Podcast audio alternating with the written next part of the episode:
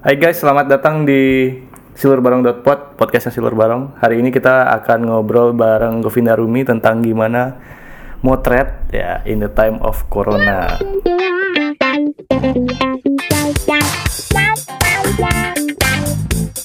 Silur Barong Dopor. Halo semuanya. Ya, jadi Gov, silakan eh, perkenalkan diri dulu dah. Oh ya, saya Govinda Rumi. Saya salah satu co-founder dari Teralogical, sebuah uh, wedding photography company yang based di Bali. Ya, Ya, masa masih ada yang nggak kenal Govinda sih? banyak sih. Well anyway, uh, uh, kita kan mungkin kalau kalian juga tahu uh, Govinda, jadi beberapa stylenya memang kayak out of the box banget ya uh, dari segi fotografi gitu ya. Hmm, Iya. Beberapa temen sangat suka banget sama style Govinda dan mungkin juga ada beberapa yang mencoba ngikutin arusnya Govinda gitu ya. Tapi kalau dari Govinda sendiri gimana sih kayak bisa nemuin uh, style itu tadi pertama pertama kali itu gimana sih kepikiran kayak wah aku main street aja deh di ini gitu. oh, sebetulnya uh, ya konsep motretku ya bebas aja gitu. Jadi aku motret yang semau aku, nggak terlalu ngikutin pakem-pakem wedding atau pre-wedding pada umumnya sih. Jadi kan kalau kita sering lihat orang motret pre-wedding kan banyak kan peluk-pelukan, terus kayak deket-deketan. Ya mungkin aku sudah lumayan karena udah 10 tahun juga motret uh, pre-wedding wedding mungkin udah agak apa ya agak udah ngeliat itu biasa aja gitu. Jadi aku cuma lebih mengeksplor gimana sih biar mendapatkan foto yang yang membuat aku bahagia. Kan kalau orang kalau melakukan hal yang sama terus kan bosan juga sih ya. Yoi. Uh, terus dari maksudnya dari gimana sih cara meyakinkan kayak klien gitu? Ini kan sesuatu yang nggak nggak dipakem banget ya gitu ya. Jadi kalau orang-orang ngelihat uh, foto-foto prewedding kan begitulah gitu ya biasanya gitu. Terus kalau Iya. Govinda sendiri gimana ngeyakinin sih teman-teman apa klien-klien itu supaya mau nurut lah istilahnya? Eh, mungkin lebih ke ini ya. Jadi eh, aku harus sadar gitu loh kalau styleku itu emang bukan untuk semua orang. Jadi yang menyukai styleku itu ya hanya nggak banyak gitu. Jadi emang aku memutuskan untuk jalur seperti ini memang bukan untuk tujuan komersial, tapi tujuan emang gimana cara bisa memuaskan idealismeku dalam berkarya. Jadi orang yang hire aku emang udah tahu oh Govinda bakal seperti ini fotonya. Jadi kalau udah udah nyantol, udah jadi klien atau enggak udah DP, udah nggak perlu yakinin apa-apa lagi. Mereka udah tahu apa foto apa yang mereka bakal dapat gitu sih kira-kira. Ya tapi di di early ya early life itu kayak gimana? Kalau di kan pertama-tama kan nggak mungkin kayak tiba-tiba Govinda langsung kayak oh semua tahu ini gitu. Pada saat Oh enggak, sedikit orang gitu. Iya, emang emang dari awal udah begini gitu. Dari awal emang tidak mencoba untuk mengikuti yang udah ada gitu. Mungkin dulu mungkin tidak sedevelop seperti styleku yang sekarang, tapi kalau dibandingin kompetitor atau enggak rekan-rekan fotografer yang lain pada masanya, kalau nggak salah waktu itu 2010, yang foto seperti aku tuh baru dikit di Bali ya yang styleku yang stylenya seperti aku ya Gus D, Gus D fotografi. Tapi karena itu emang aku juga aku juga sempat magang di dia karena aku magang di dia waktu kuliah dulu. Oh, oke. Jadi aku emang udah ngeliat stylenya dia emang beda. Jadi jadi aku kayak oh ternyata wedding fotografi itu bisa seperti ini ya, nggak nggak selalu yang kayak yang selalu cerah-cerah, yang selalu yang yang kayak eh, pasangannya harus ngeliat muka gitu, nggak mesti seperti itu gitu. Iya oke oke Eh, terus eh di Teralogical sendiri teman-teman pada ngikutin inimu sen- apa stylemu semua apa mereka masing-masing punya gayanya sendiri-sendiri? Kayak misalnya kayak Eh, masing ma- sebetulnya kalau membuat sebuah brand foto itu ada kayak benang merahnya itu loh. Kayak benang merahnya apa sih? Jadi eh, istilahnya kayak foto yang dasar basic fotonya itu kalau bisa diseimbangin Ya. jadi at least ini pasti dapat foto seperti ini tapi cabang-cabang dari basic ini itu terserah fotografer masing-masing Jadi mungkin ada yang fotonya lebih suka dark, akan fotonya akan lebih gelap. Terus ada yang fotonya suka eh, cheerful, happy, ya akan ada fotografer yang lebih condong ke situ. Jadi dari situ kelihatan stylenya berbeda-beda. Ya, jadi macamnya ada foto wajib sama foto terserah gitu. Iya, foto-foto yang m- wajib nggak wajib-wajib banget. Mungkin eh, lebih ke keywords ya. Ya, Mungkin ya, ya, ya. se- kan mungkin kalau orang belajar branding ada yang namanya keywords. Tera tuh core keywordnya apa sih? Mungkin lebih kayak candid, natural, terus eh, apa ya? Mungkin out of the box atau apa gitu. Eh, pokoknya ada keyword-keyword tertentu yang tiap fotografer ada sinkronnya gitu. Jadi di luar keyword itu terserah mau explore apa pun diperbolehkan begitu. Jadi eh, oh ya, kita sebenarnya kan juga sesuai dengan topik utama kan kita mau ngomongin gimana nih experience-nya motret pada saat in the time of corona ini gitu. Jadi kemarin Iya. Govinda sempat di New Zealand eh, motret Iya. eh, prewed ya. Hmm, pre-wedding. Motret, motret prewed eh, itu kayaknya bulan ini ya.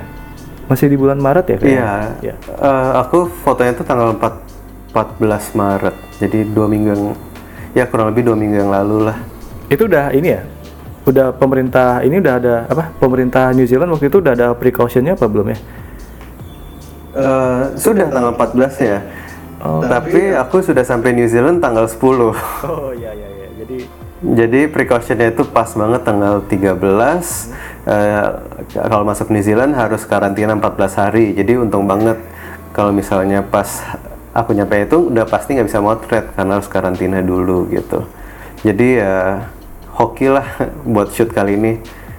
Dan ya gimana gimana? Ya maksudnya di sana di sana sebetulnya masih nyantai banget sih walaupun ada precaution. Soalnya pas sampai tanggal 14 itu pun kalau nggak salah di New Zealand juga baru 8 orang yang terinfeksi.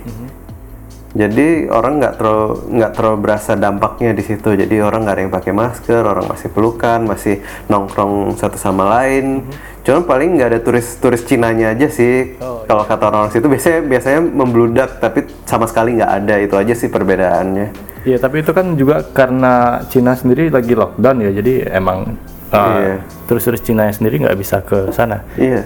Sebenarnya kalau dipikir-pikir ngeri juga karena di sana tuh banyak turis Amerika. Oh oke. Kalau kita tahu beritanya hari ini kan Amerika paling banyak kan. Jadi ternyata lebih berbahaya kalau ketemu turis Amerika sebetulnya kalau dipikir-pikir.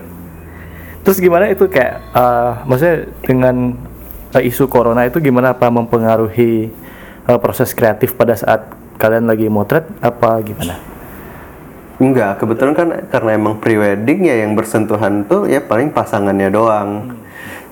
Tapi ya yang yang kesannya itu makeup artisnya yang dari Singapura batuk. Jadi itu lumayan bikin stres juga karena di mobil duduknya lumayan deket sebelahan gitu. Jadi itu yang bikin khawatir bukan hal yang lain. Jadi aku nggak terlalu khawatir dapat foto yang jelek atau apa, malah khawatir "Ah, ini ada orang batuk sebelahku gitu. Iya.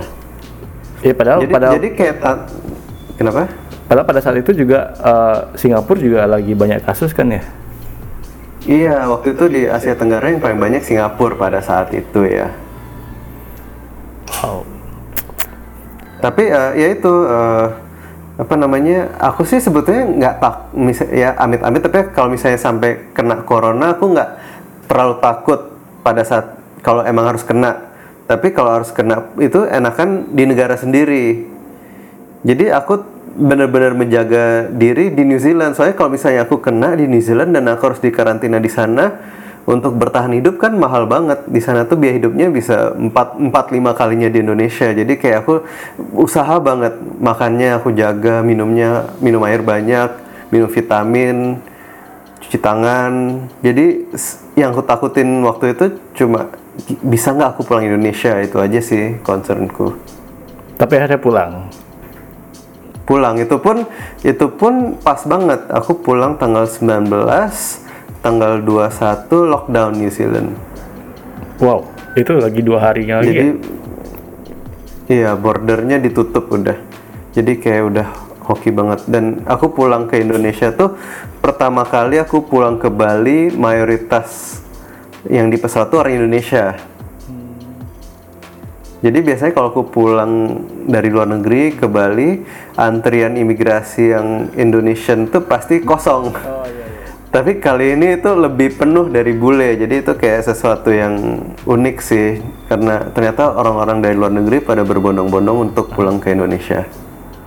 Oh berarti itu kayak orang yang udah tinggal, ya? udah tinggal di New Zealand mungkin ya, pada balik ke Indonesia. Iya, so aku ter- aku transit Australia juga kan, jadi dari Sydney itu iya, betul. juga dari Sydney ke Balinya itu yang banyak kan orang Indonesia. Jadi kayak bener-bener bule paling kayak 10% di pesawat itu bule. Jadi biasanya kebalikannya gitu loh. Hmm. Terus, eh, terus kan pulang ke Indonesia nih. Terus aku lihat juga Iya. di story kemarin, eh, abis pulang ke Indonesia di Bali, eh, sempat ngambil eh, wedding juga kan? Iya. Eh, itu itu gimana ceritanya itu? Padahal kan kalau dipikir-pikir kan sebenarnya pada saat itu kita sudah mulai eh, apa meningkat ya eh, level siaganya itu terhadap corona di Bali gitu. Tapi eh, pada Iya. saat itu masih ada satu wedding yang ada di Ayana ya kalau nggak salah. Iya, itu, itu masih nyempil sih sebetulnya. Ya, mungkin eh, orang mau motret wedding itu kan emang biayanya nggak nggak murah. Jadi untuk mengcancel sebuah event pun mungkin mereka harus nabung berapa bulan, setahun. Jadi untuk melakukan untuk jadi ya mau nggak mau mereka melanjutkan gitu walaupun dengan berat hati kayak eh, apa tamu-tamu 60% 70% nggak bisa datang jadi kan mereka ya tidak maksimal lah sebetulnya weddingnya tapi mau nggak mau harus dilaksanakan juga. Dan ya aku sebagai fotografer yang profesional emang udah ada kontrak kerjanya ya aku harus turun gitu. Dan aku harus motret ya memberikan yang terbaik lah saat sudah dipanggil gitu. Iya iya.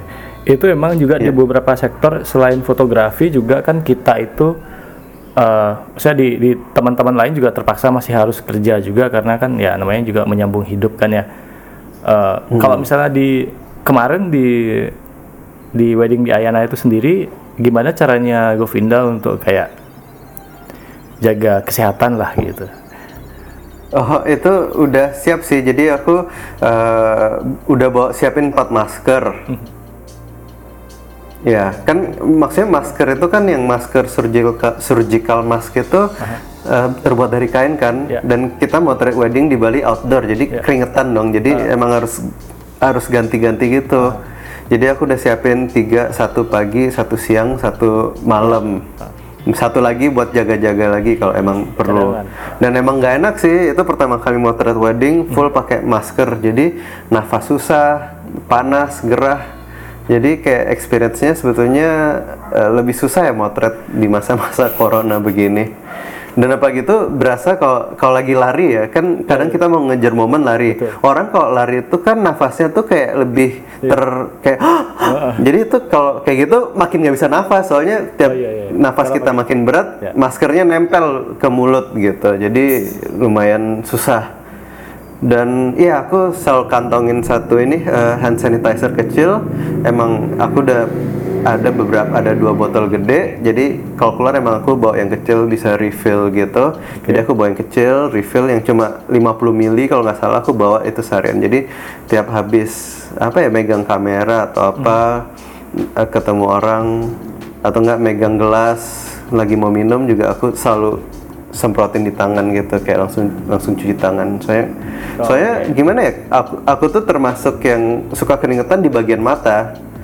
Oh, jadi kalau motret motret tuh pasti keringetan mata kalau udah mata keringetan tuh eh, nggak bisa buka kayak perih gitu ya. Jadi aku harus emang ngelap muka jadi emang emang penting ini yang hand sanitizer ini.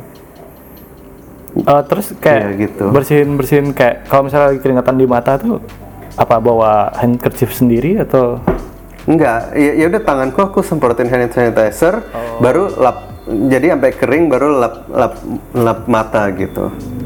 oh oke oke oke ya jadi emang eh, kita juga harus tetap kayak ya kayak kayak Govinda bilang tadi emang harus tetap jaga bawa bawa macam-macam ya juga buat itu kalau misalnya di dari apa dari WO nya sendiri nggak ada ini nggak ada persiapan kayak untuk ngehandle gimana pencegahan virus nih eh, nyebar? Hmm, leb- lebih banyak itu aja sih mereka selalu sedia hand sanitizer di mana-mana sih.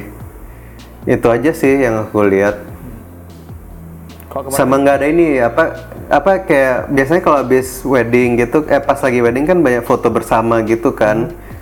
Yang itu mulai dikurangin jadi cuma lebih kayak keluarga inti. Terus kan biasanya kalau pengantin malam-malam biasanya suka nyamperin tiap meja gitu nggak ada. Lebih kayak gitu sih. physical distancing ya. Iya, terus ya aku juga pemilihan lensa aku, aku seharian min- paling wide kayak 50 mili. Jadi emang menjaga jarak gitu. Padahal kalau aku pribadi kan, aku kalau aku pribadi sukanya lensa yang lebih wide ya. Aku biasanya suka lensa 28, 24. Jadi untuk kali ini aku harus menjaga jarak gitu, nggak terlalu dekat sama manusia. Jadi pakai tele to wide gitu ya. Iya, tel- tele, ya lim- normal lensa 50 lah. Ya, 50 itu.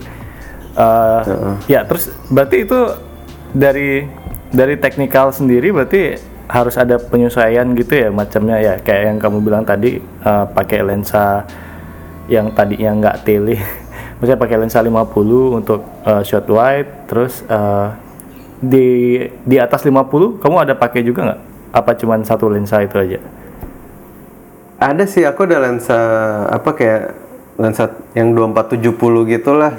Terus ya pasangnya di 70-nya gitu ada juga kayak gitu. Lebih kayak gitu sih. berarti X-T4 Heeh.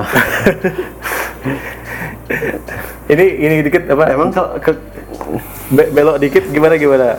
Aku pengen tahu pengalaman memakai XT4 juga sih. oh X, X XT4 ya.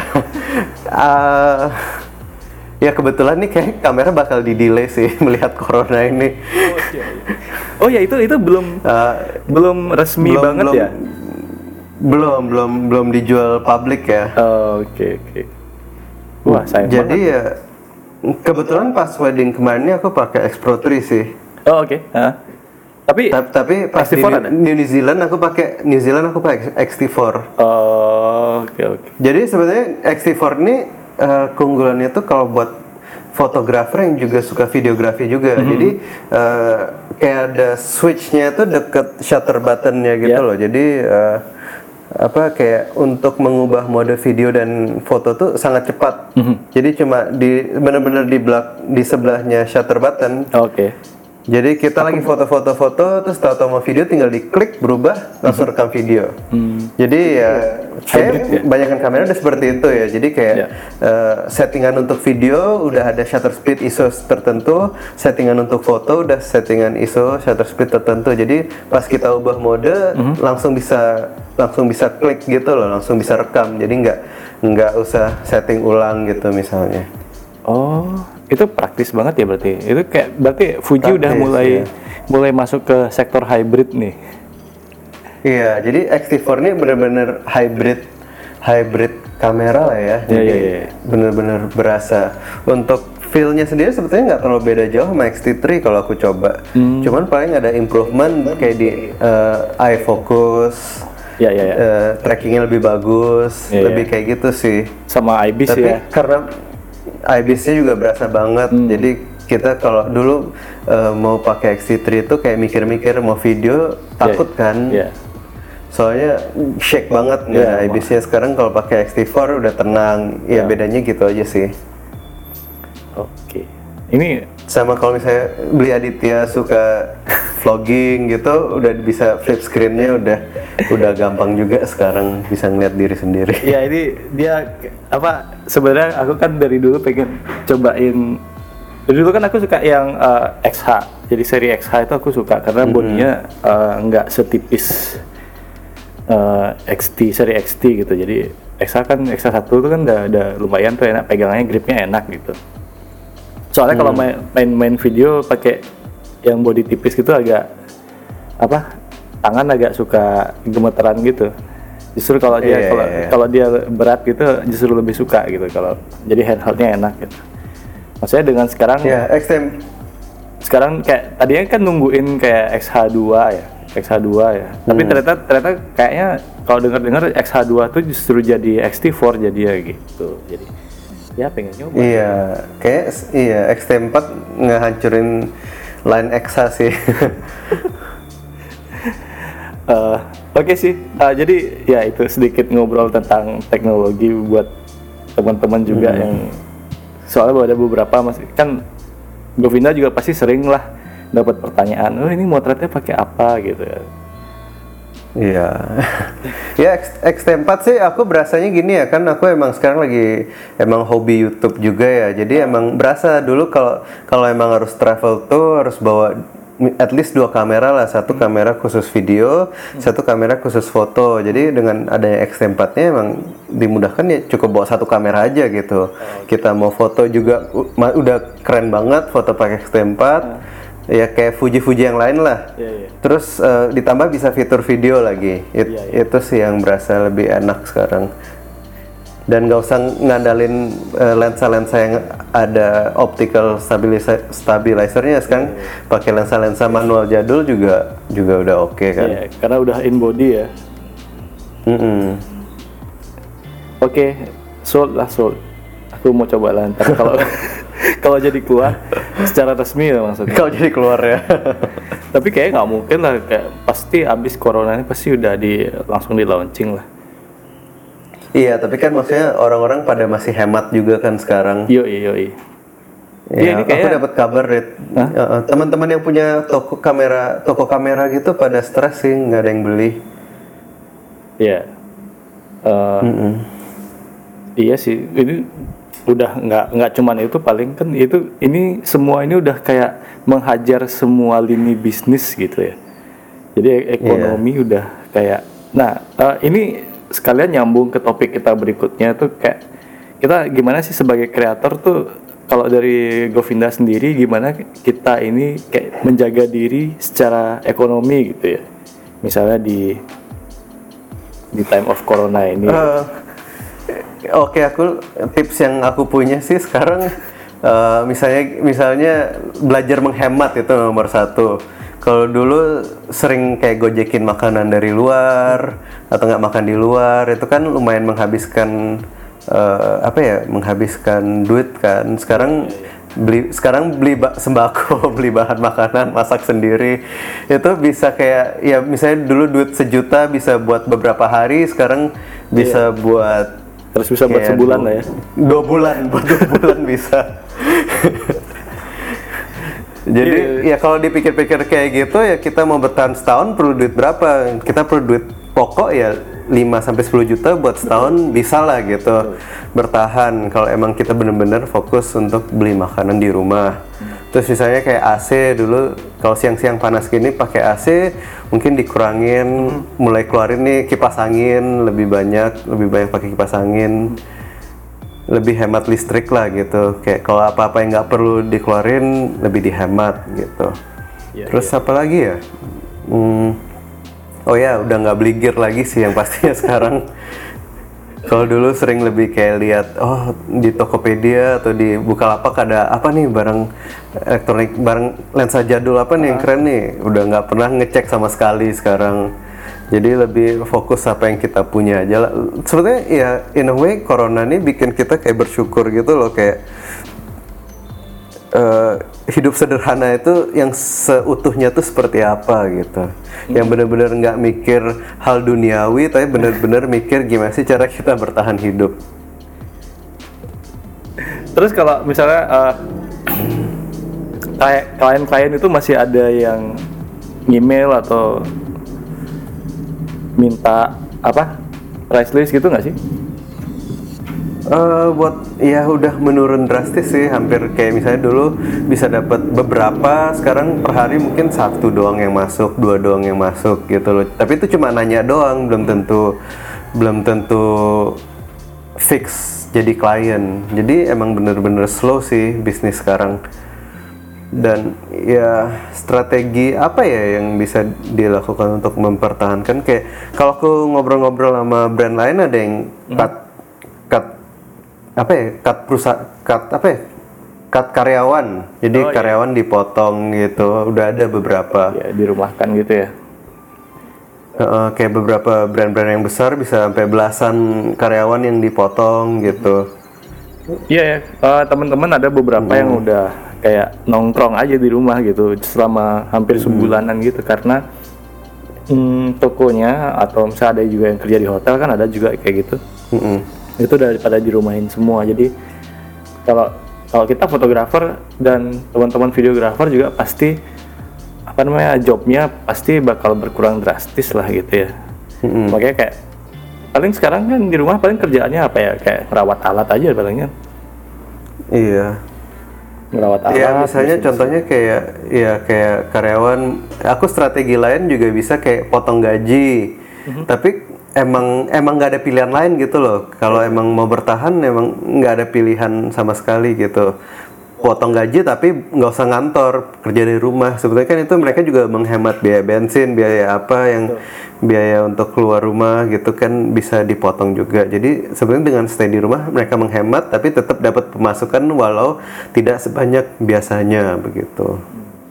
Jadi kita rata-rata kan emang kayak tapi kita kan ini kalau dibilang kan kita walaupun kita punya kantor kita kan semu- semua ini kayak semi freelancer gitu ya. Jadi kalau tanpa kita Iya. ngantor pun sebenarnya kalau ada project kayak kayak misalnya aku misalnya editan beberapa itu emang ama- bisa dikerjain di rumah aja atau misalnya kayak kalaupun misalnya ma- masuk ha- masih harus ke kantor ya udah di kantor sendiri aja paling kan cuman ngedit doang juga sendiri Eh, Eh, iya, iya sebetulnya tujuan kantor sekarang tuh lebih kayak nyetor file atau ngambil file. Ya. Jadi fotografer yang ada eh, yang kayak habis motret ya tinggal kantor taruh file. Ntar hari berikutnya mungkin baru editornya ngambil. Editornya selesai ngedit baru ke kantor eh, ngidupin komputer kantor buat ngupload. Gitu aja sih flow-nya. Jadi Jadi emang meminimalisir human contact juga lah. Iya, ngelakuin hal yang penting-penting aja sebenarnya kan gitu ya. Mm-mm. Yang penting sih deadline kelar, kita bisa kayak lebih apa? Lebih pantau eh eh, wedding si A udah kelar belum? Udah ya? Oke. Kalau udah tolong ke kantor, upload, udah kayak gitu. Lebih Ngupload- kayak gitu ngupload dari aja. rumah juga boleh kan sebenarnya. Ya di kantor lebih cepet sih. Oke oke oke. Iya. Iya ya, itu saya nerima deh itu kalau yang itu tuh. Emang di, di kantor emang lah lebih cepat. kalau di rumah udah ah pusing lah. Alah ditinggal tidur Iya apalagi apalagi kalau kalau apa kayak uploadnya dari browser kan suka error juga. Oh, Oke. Terus ngomong-ngomong Iya. sekarang eh, Govinda sudah mulai bikin vlog. Iya. Udah jadi vlogger sekarang. Ini lagi eh, belum lanjut lagi nih. Kayaknya sekarang mau jadi interviewer aja deh, yang kayak Deddy Corbuzier gitu ya. Dengan jam zaman maksudnya zaman sekarang dengan dengan adanya teknologi ini Zoom yang kayak gini, kayak bisa bikin interview dengan siapa pun di mana pun juga gitu. Nggak kita nggak perlu nggak perlu nyamperin satu-satu lagi, nggak perlu ke rumah orang atau itu. Jadi sebetulnya dengan ini jadi sadar ternyata banyak solusi-solusi yang lain bisa dilakukan hanya dengan dari di rumah aja gitu. Betul. Kalau kayak teman-teman juga yang misalnya selama ini eh, cuman ngupload di Instagram buat ngupload portofolio aja, sekarang udah mulai bisa kayak mulailah personal branding lah gitu. Mm-mm. Itu itu yang aku rasa agak kurang sih dari beberapa wedding photographer yang aku lihat. Mereka hanya fokus eh, upload karya, captionnya juga seadanya, nggak bener nggak ngasih lihat karakter mereka tuh seperti apa, orang ini siapa sih, kan orang-orang tuh mau hire manusia gitu, nggak Oh, cuma ya nggak cuma nggak cuma eh, brand yang tidak memiliki personality gitu. Ya, selain itu juga kan eh, klien juga juga pengen punya bisa ngelihat persamaan personality itu dari apa ya mungkin dari caption Instagram atau dari style kan nggak cuma style visual aja gitu kan. Mereka juga pengen ngelihat kayak pemikiran orang ini gimana sih gitu kalian cerita cerita Iya, dikit lah di caption Instagram. Itu itu sebenarnya beberapa teman-teman udah harus mulai seperti itu sih kalau menurut Iya, sebenarnya dengan adanya coronavirus ini kita di dipaksa lah untuk refleksi diri, review diri kayak apa sih yang harus diimprove dari brand kita, dari style kita, dari foto kita atau enggak dari cara kita menangani sosial media seperti apa. itu ini waktu kita memiliki waktu yang tak terbatas sih sekarang sampai virusnya kelar. Bukan nggak terbatas, kita nggak seminggu tahu di nih kapan. mau ngapain aja nih. Iya, kita seminggu di rumah mau ngapain ya? Ini dia. Iya, iya. Kita jadi sadar kayak oh ternyata fotografer tuh bukan pekerjaan yang benar-benar dibutuhin orang zaman sekarang gitu. Iya, pada saat ini sih ya seperti itu ya. Heeh. Jadi mungkin eh, teman-teman kalau kalau dari aku sih eh, bisa mulai kayak ngelihat lagi ke foto-foto lama gitu yang nggak diupload gitu mungkin bisa di sekedar eh, reconnect gitu sama klien-klien lama gitu mungkin kayak mungkin klien yang berapa tahun yang lalu gitu kan. Jadi kalau misalnya masih ada foto-fotonya mungkin diedit dengan style yang baru terus kayak dikasih ya lima foto lah buat ke ke klien gitu terus buat ya biar koneksi aja gitu. Siapa tahu mereka jadi inget terus kayak mulai ngobrol-ngobrol tentang kita ke teman-temannya gitu. Iya, betul sekali. ya namanya juga kita freelancer kayak gini kalau nggak word of mouth ya apa marketingnya juga harus jalan juga kan gitu. Ya kan brandingnya teman-teman fotografer juga selain ya itu satu eh, coba discover lagi gimana cara kayak captioning your photo terus kayak eh, rediscover itu apa foto-foto lama mungkin bisa reconnect sama eh, klien-klien juga. Terus apa ya? Kalau aku yang sebenarnya yang yang kurang juga dari teman-teman aku lihat sih kayak kurang berbagi aja gitu ya. Kayak berbagi berbagi ya, Sebetulnya- kalau nggak experience ya skill lah gitu apa apalah gitu. Sebetulnya nggak bisa disalahin juga sih, maksudnya orang ada yang mungkin tidak nyaman berbicara di depan atau itu mungkin ada juga seperti itu. oh iya sih oke. tapi kan kalau misalnya mereka cuma bi- bikin stories aja kan harusnya bisa ya maksudnya uh, stories itu di, iya. di- ya you know lah kayak creative stories zaman sekarang gitu kan kayak atau ada yang mau ditanyain gitu kan terus ada yang nanyain dengan serius gitu kan kayak oh kak gimana sih cara nyetel ini ini ini ini ini ini gitu terus mereka jawabnya ke mana gitu kadang-kadang gemes Iya. juga sih Iya, ya kita tidak bisa mengatur orang lain kan. Kalau kita bisa membantu ya kita aja yang membantu. Ya, jadi eh, Govinda juga eh, sudah apa? Govinda kayaknya banyak ya bikin kelas di luar juga kan. Kalau kayaknya sempat di luar negeri juga bikin kelas eh, tentang fotografi kan. Ya di Jepang sempet sih kemarin terus di Eropa jadi pembicara aja gitu. Gimana ngelihat eh, style-style teman-teman fotografi di luar Indonesia itu? Eh, lucu sih maksudnya kalau kita lihat di Indonesia kan banyak kita lihat foto orang stylenya mirip banyak yang mirip kan tapi stylenya tertentu gitu. Di luar negeri juga gitu. Mirip tapi stylenya tertentu. Beda sama kita gitu. Jadi orang di antara begitu banyak fotografer mirip-mirip juga style mereka. Di Eropa pun sama gitu. Kalau di jadi banyak yang banyak yang masih mungkin tak da- da- dalam tahap eh, masih meniru aja gitu tapi belum benar-benar menemukan jati diri mereka dalam berkarya. Ya, pencarian ya, Mm-mm.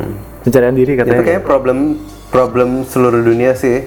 Emang susah sih maksudnya kayak nggak bisa kayak 2-3 tahun motret langsung kayak nger- ngerti semuanya gitu susah proses foto itu emang emang lama gitu jadi untuk benar-benar mencari style yang kita benar-benar nyaman yang kita sadar emang oh ini benar-benar style kita ya bukan karena ikut-ikutan tren itu emang proses nggak nggak semua orang langsung bisa ngeh gitu Hmm, oke.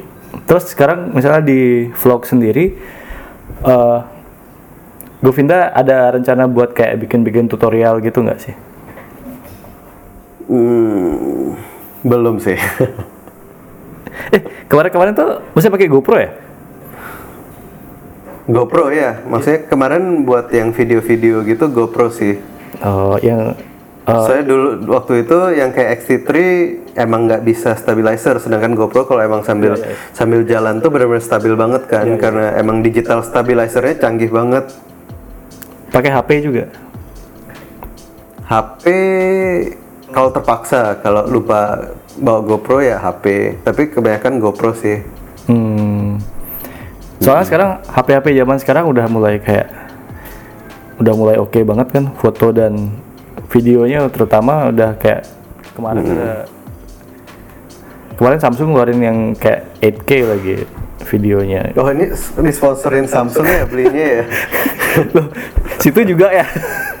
enggak aku enggak aku cuma buzzer doang Nggak, aku nggak disponsorin kok. Aku aku cuma pengen tapi ini ini kayak eh, gimana ya? Kalau menurutku ini isu yang menarik gitu. Maksudnya bukan bukan cuma Samsung ya, tapi juga kayak Google Pixel, terus iPhone.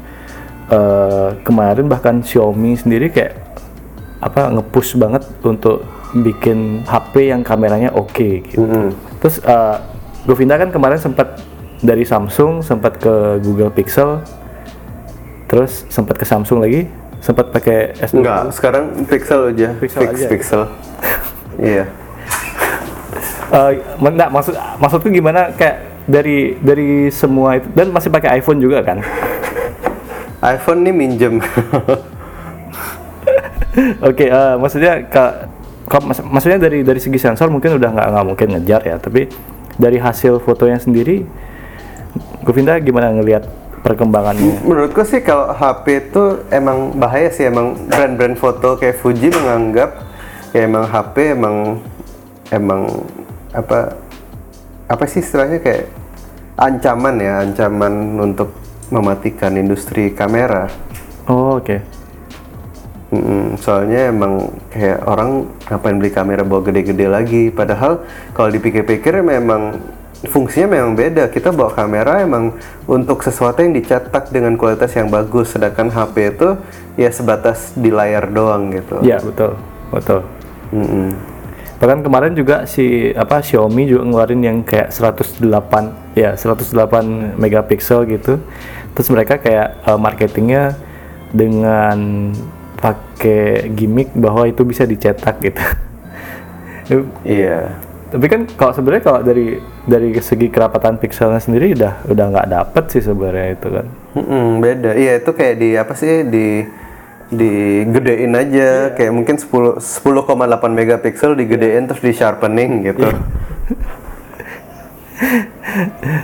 Tapi memang sih eh, kayak kemarin juga kita tuh sempat eh, bahkan aku sendiri sempat ngerasa kayak "Nah, buat apa sih ke buat kamera lagi ke mana-mana kan sekarang pakai HP ya udah udah enak lah gitu. Tapi akhir-akhir ini juga mulai ngerasa kayak oh kalau buat video kayak mau pakai tetap mau pakai kamera gitu kan.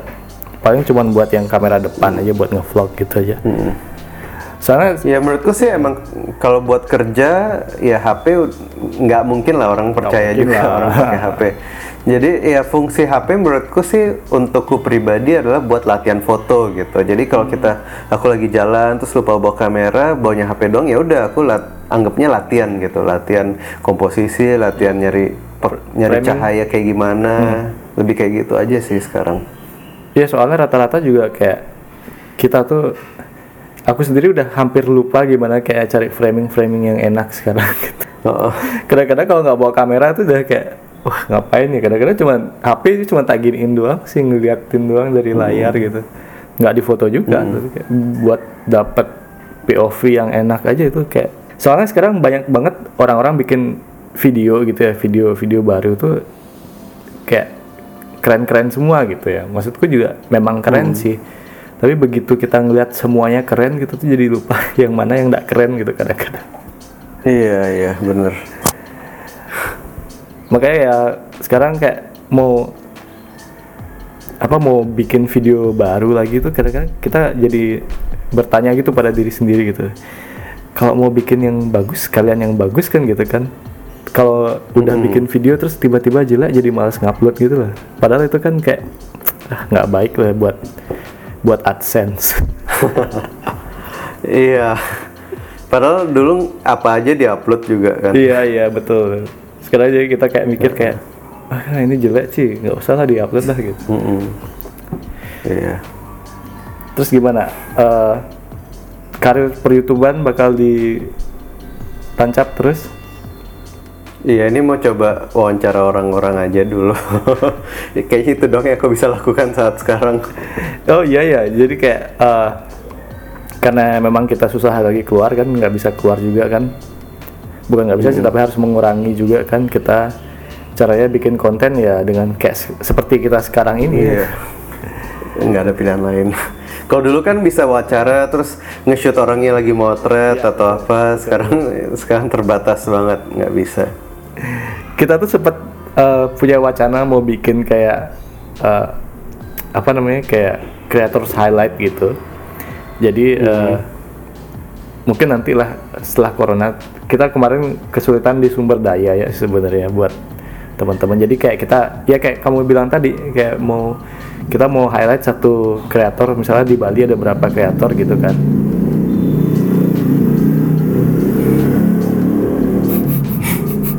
Di mana sih rumahnya? Banyak trek-trekan? aku di Chandra Asri ini. Jadi banyak yang Oh. punya motor gede gitu. Jadi eh, apa tadi? Oh ya creators highlight gitu. Jadi kayak eh, apa namanya? Kita highlight seluruh pak kreator di Bali. Jadi kayak eh, siapa aja eh, kayak Govinda. Terus ada teman-teman kayak Ega juga yang karakternya unik-unik gitu.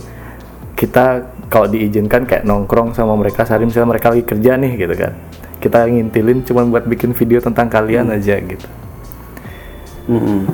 Ya, jadi kayak gitulah. Mungkin nanti pas kita beres dari semua ini, keadaan Ya, sudah balik lagi. semua. kita akan bikin itu, itu. Tapi sementara ini ya makanya kemarin untunglah kita sempat kayak mulai bikin podcast gini, jadi ya bisa diatur lah. eh, apa namanya? Eh, eh, productionnya tuh biar nggak terlalu ribet juga kan gitu. Jadi kita bisa kayak Iya. ya kayak teleponan kayak gini aja udah enak. Ngomong-ngomong teman-teman eh, kreator lain boleh loh kalau misalnya kalau mau bikin podcast gitu, terus eh, bikin aja terus dari dari sudut pandang kalian soalnya kita jarang banget ngelihat sudut pandang maksudnya kalau bukan teman-teman yang udah terkenal gitu ya kayak misalnya misalnya dokter Tompi kayak gitu kan eh, kalau dia bikin apa ya kayak nggak cuma dari Instagramnya dia aja tapi kalau dia ada podcastnya terus ada juga dari YouTube-nya kita bisa ngeliat berbagai macam point of view-nya dia gitu loh itu tuh kayak teman-teman di encourage buat bikin kayak gitu dari kemarin agak eh, repot ya seperti yang Govinda bilang tadi kita nggak bisa maksa juga sih Hmm. Iya, eh, iya sih. Eh, kalau bikin podcast tuh tinggal upload audio aja gitu ya ke sebuah platform gitu ya ya. pakai Anchor Anchor ya. Iya. Itu connect ke Spotify connect gitu ke kan. Spotify semua jadi banyak banyak banget dia ada Apple Podcast juga eh, bisa ke SoundCloud juga kalau zaman dulu kan masih pakai SoundCloud gitu kan sekarang pakai kita upload ya di Anchor udah bisa ke mana aja Haha, bikin Oke. bikin Ya lihat ntar. Wawancara dulu lah ini ntar. Yo Iya, soalnya menyenangkan gitu kalau kita dapat kayak audiens dari multi platform gitu. Beda-beda soalnya ininya, uh, feedbacknya beda-beda dan kayak kita bisa ngelihat. Maksudnya walaupun sedikit ya kalau walaupun yang denger cuma 5, yang denger cuma 10, tapi kalau mereka ngasih feedback gitu tuh uh, lebih believable gitu loh. dari daripada yang misalnya kayak kayak misalnya kita udah punya misalnya di Instagram platformnya udah kayak di atas 10.000 ribu gitu Uh, komen-komennya udah mulai kayak panutan tiang kayak gitu-gitu Wah. ya jadi bukannya gimana tapi kayak nggak ada nggak konstruktif gitu loh kadang-kadang Oh iya iya. oke Oke, apa lagi nih? apa kita simpan buat hari lain? Iya kita simpannya buat hari lain mungkin uh, next time ada part 2 nya kita bisa ngobrol lagi ya Gov ya makasih banyak loh ini udah mau jadi tamu mungkin mu- mungkin satu bulan kemudian apa yang terjadi? Iya kayak kayak kita bikin review apa gitu kan uh, XT4 dua bulan kemudian Iya. gitu. Iya. Corona dua bulan kemudian. Oke Gov makasih banyak loh ya sama-sama. kita kalau udah beres uh, corona kita mungkin bikin podcast lagi tapi sambil main FIFA kayak Boleh itu. PES lah, PES. PES. Ya dah aku belajar dulu main PES lah. Iya, lumayan tuh lagi ada diskon. Iya aku udah aku udah upload yang apa? PS Lite itu loh jadi ya. Oh, iya yang yang full juga diskon sih sekarang. Lebih seru sih PES. Oh gitu ya. Aku baru main kayak dua Lebih- match gitu agak agak pelan nih sorry. Ya, speednya plus satu lah. Oh iya ya, kalau PS bisa gitu ya? Bisa Iya. bisa nambah speed ya? Kalau FIFA kayak nggak bisa. Iya. Oke, by the way, makasih banyak. Ya. Gov, uh, Oke. see you next time. Makasih banyak udah jadi bintang tamu di uh, podcastnya kita. Semoga tetap sehat, semoga tetap bisnisnya tetap lancar. See you, bye. Oke, see you. Bye-bye. Bye. Yo, oke guys, itu uh, tadi obrolan kita bareng Govinda Rumi, uh, salah satu foundernya Terra Logical. Makasih banyak udah uh, ngikutin ya. Sampai jumpa lagi di podcast kita berikutnya. Uh, makasih banyak udah ngikutin Silur Barong Pod, podcastnya Silur Barong.